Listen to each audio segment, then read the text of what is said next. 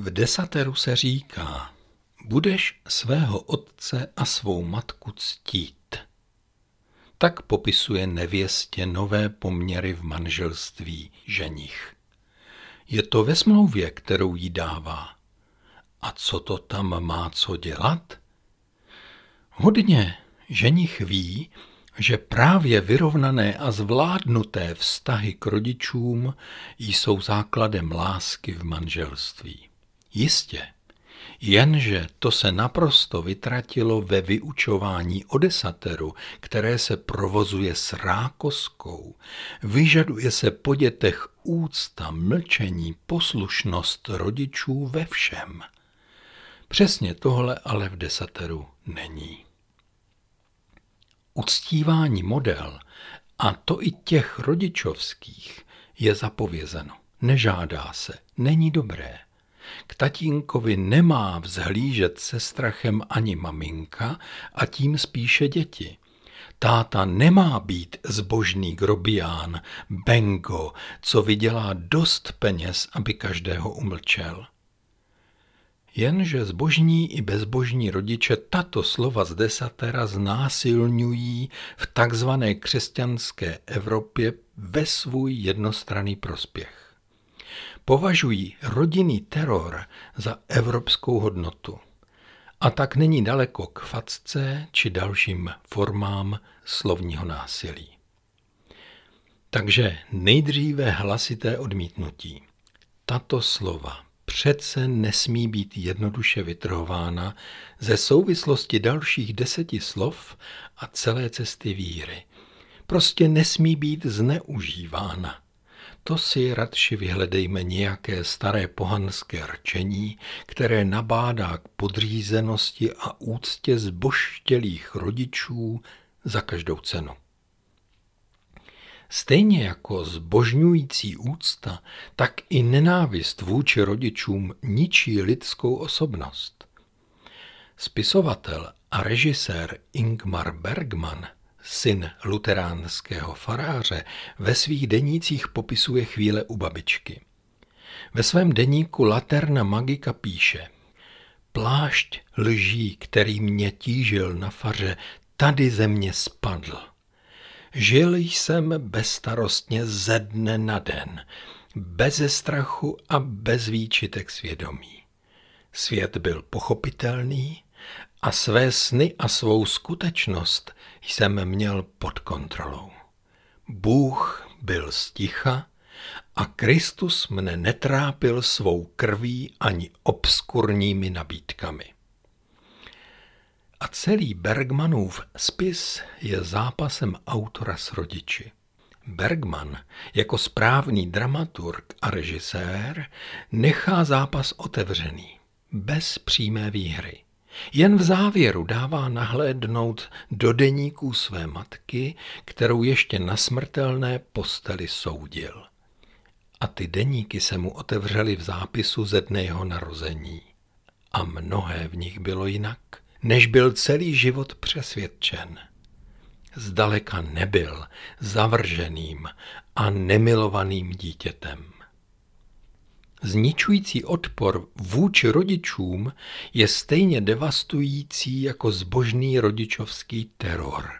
A proto říká ženich své nevěstě, nestyď se za svoje rodiče, mluv s nimi, pokud to jde, pokud je vůbec znáš.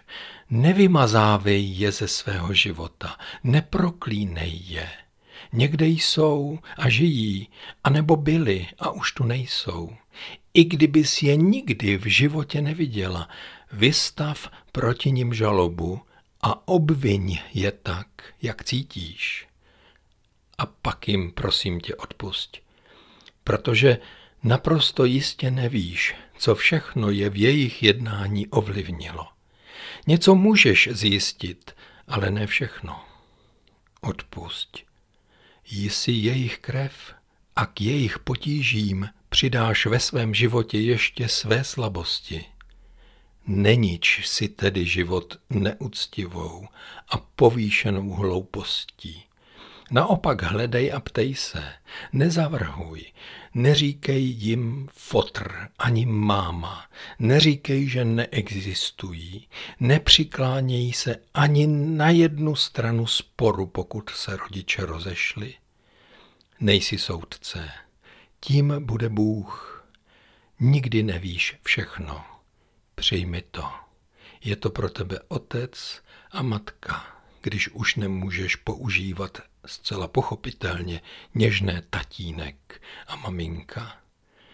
Dělali, co uměli, a nebo se potáceli v tom, že vůbec nic neuměli, byli zoufalí a určitě chtěli být lepší, chtěli víc. Největším vyníkem všeho zlého na světě je Bůh. To on může za války a za nemoc, která se vkrádá do životu lidem, jež objektivně nic zlého neudělali a tolik chtěli žít. To on je viněn, ba obžalován za předčasná úmrtí matek anebo otců a samozřejmě dětí. Jak to všechno Bůh mohl dopustit?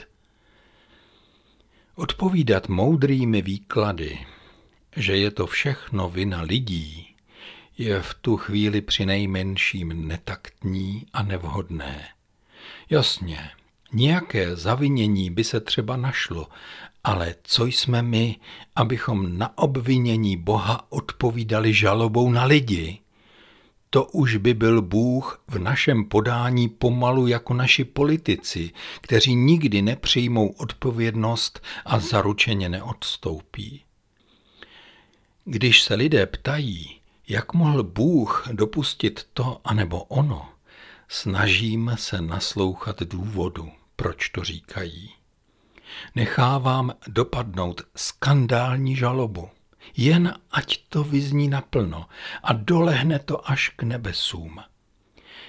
Je třeba s lidmi plakat, hořekovat, zuřit, zoufat si a věrohodně nést lidskou úzkost. Když hledám slova, pomáhám si některým z biblických trpitelů, kteří nekorektně útočili na boží vševědoucnost a všemohoucnost. Hořekuji spolu s žalmistou či s Jobem. Zaručeně nebudu Boha obhajovat. Nepotřebuje to a už vůbec ne ode mne. Až když poškozený Boha řádně obžaluje, teprve tehdy má možnost mu odpustit. Má šanci říct, hele, vylítlo to ze mě. Mluvil jsem o věcech, kterým nerozumím. Je to pro mě příliš složité a divné. Nesouhlasím s tebou, Bože, naprosto tě nechápu ale protože nevidím až na dno tvých záměrů, uznávám, že všechno můžeš a že žádný záměr ti není neproviditelný. Tak nějak to říkal ten Job na konci té knihy. Odpustit Bohu? Ano, protože když odpustíme Bohu, jsme schopni odpustit i lidem, svému otci a matce a sobě a Bůh odpustí i nám. A co ještě potřebujeme jiného než odpuštění? Rodiče neuctíváme jako Boha. A přesto jsou maminka a tatínek pro nás všechny prvními představiteli Pána Boha na zemi. A prokazovat jim čest je rozumné a správné.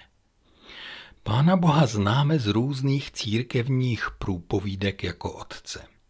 Maluje se tak a bývá někdy na oltáři jako starý otec. Mluví se o něm jako o otci ve staré i v nové smlouvě, jak říkáme dvěma částem biblického textu. Bůh se ale vůbec nestydí za to, že je také matkou. Stejné zdroje z biblických textů mohu uvádět pro ženské a mateřské rysy všemohoucího Boha. Bůh jako žena? Ano. Lidé vždy potřebovali nějaký otcův protějšek a tak si všelijak matku domýšleli a přebírali ženská božstva ze starých vyprávění. Dokládají to archeologové i v samotném Izraeli. Musím se přiznat, že jsem to hledání možná trochu povýšeně komentoval. Nepotřebuji přece žádnou božku a ani na nebe vzatou panu Marii. A přesto v mém životě maminka tolik znamenala. Pochopil jsem to nejsilněji až ve chvíli, kdy zemřel náhle můj přítel, katolický kněz, který mi byl velice blízko. A protože nejenom mě byl blízko, měl velký pohřeb. Jeho farníci mu na hřbitově zpívali dlouhé mariánské písně. Neuměl jsem je zpívat, nemohl jsem a ani jsem nechtěl zpívat s nimi, ale rozuměl jsem jejich bolesti. Všechno, co zpívali, bylo adresováno mamince a já jim rozuměl. Bůh je přece taky moje matka. Je to stejně jako v normálním lidském životě. Muže a ženu udělal Bůh ke svému obrazu. A navíc pohlaví bývá obohaceno o rysy toho druhého a není třeba se za to nijak stydět. Vždycky, když se toho dotýkám v osobních až spovědních rozhovorech, cítím, jak se lidé bojí rysů druhého pohlaví, které u sebe objeví. Chlapácky je přebíjejí mužností a hřmotem, nebo růžově přetírají holou skutečnost hrubých a mužných rysů svého ženského charakteru. Těm i těm to připadá nepřirozené a v současné době vypjaté sexuality za perverzní až hříšné. Ale to je pitomost. S takovým vybavením jsme se narodili. A během života to ještě zraje a každá anomálie to může ještě zesílit a zvýraznit. A každé dobré jednání to může upravit a dát tomu dobré využití. Může to dozrát k užitku mnoha lidí. Nebojte se toho. Ve všech příbězích a prohlášeních, které zachovávají čtyři evangelia, je nepřehlédnutelný Ježíšův vztah k Otci. O poměrech v rodině a vztazích k nevlastním otci a bratrům víme. Není to žádná selanka. Ježíš i s maminkou vždycky jedná úctivě a příkladně. Máme Ježíšův příklad – Bible zachovala a nepřekládá do národních jazyků aramejské slovo Abba. To slovíčko znamená něco mezi otcem a tatínkem. Je v něm citlivé zabarvení blízké lásky a zároveň výraz zásadní poslušnosti k nebeskému Otci.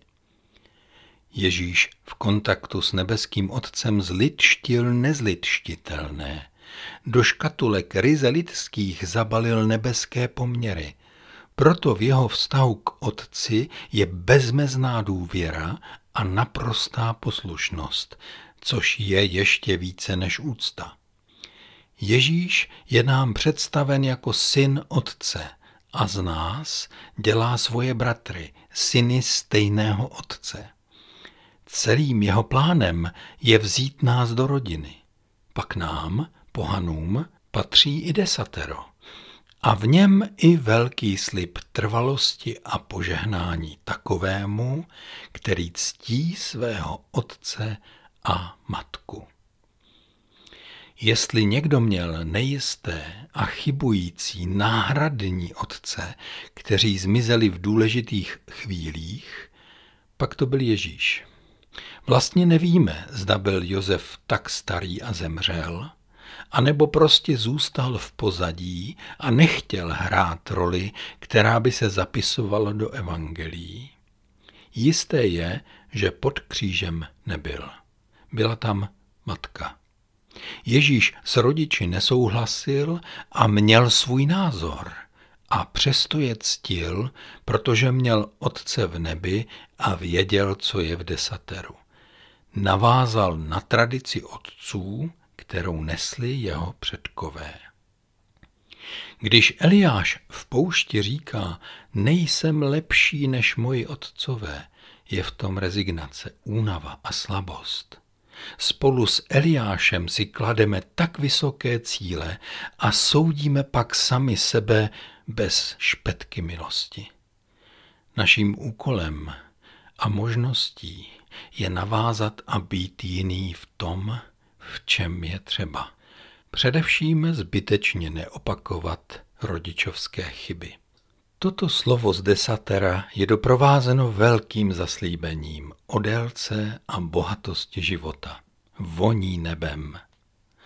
Proto je s ním židovský národ tak nezničitelný a křesťanství jak by smet.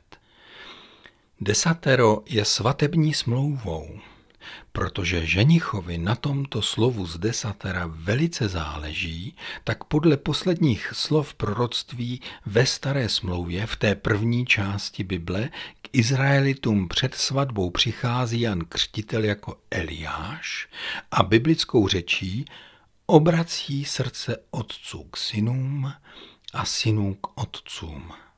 Ještě dřív – než se narodí záchrance Ježíš Kristus, jak si to připomíná celý svět o Vánocích. Ještě dřív, než se narodí, jsou tu napravené vztahy v rodině. Ještě dřív, než začne ženich žít se svou vyvolenou, rovnají se vztahy mezi rodiči a dětmi.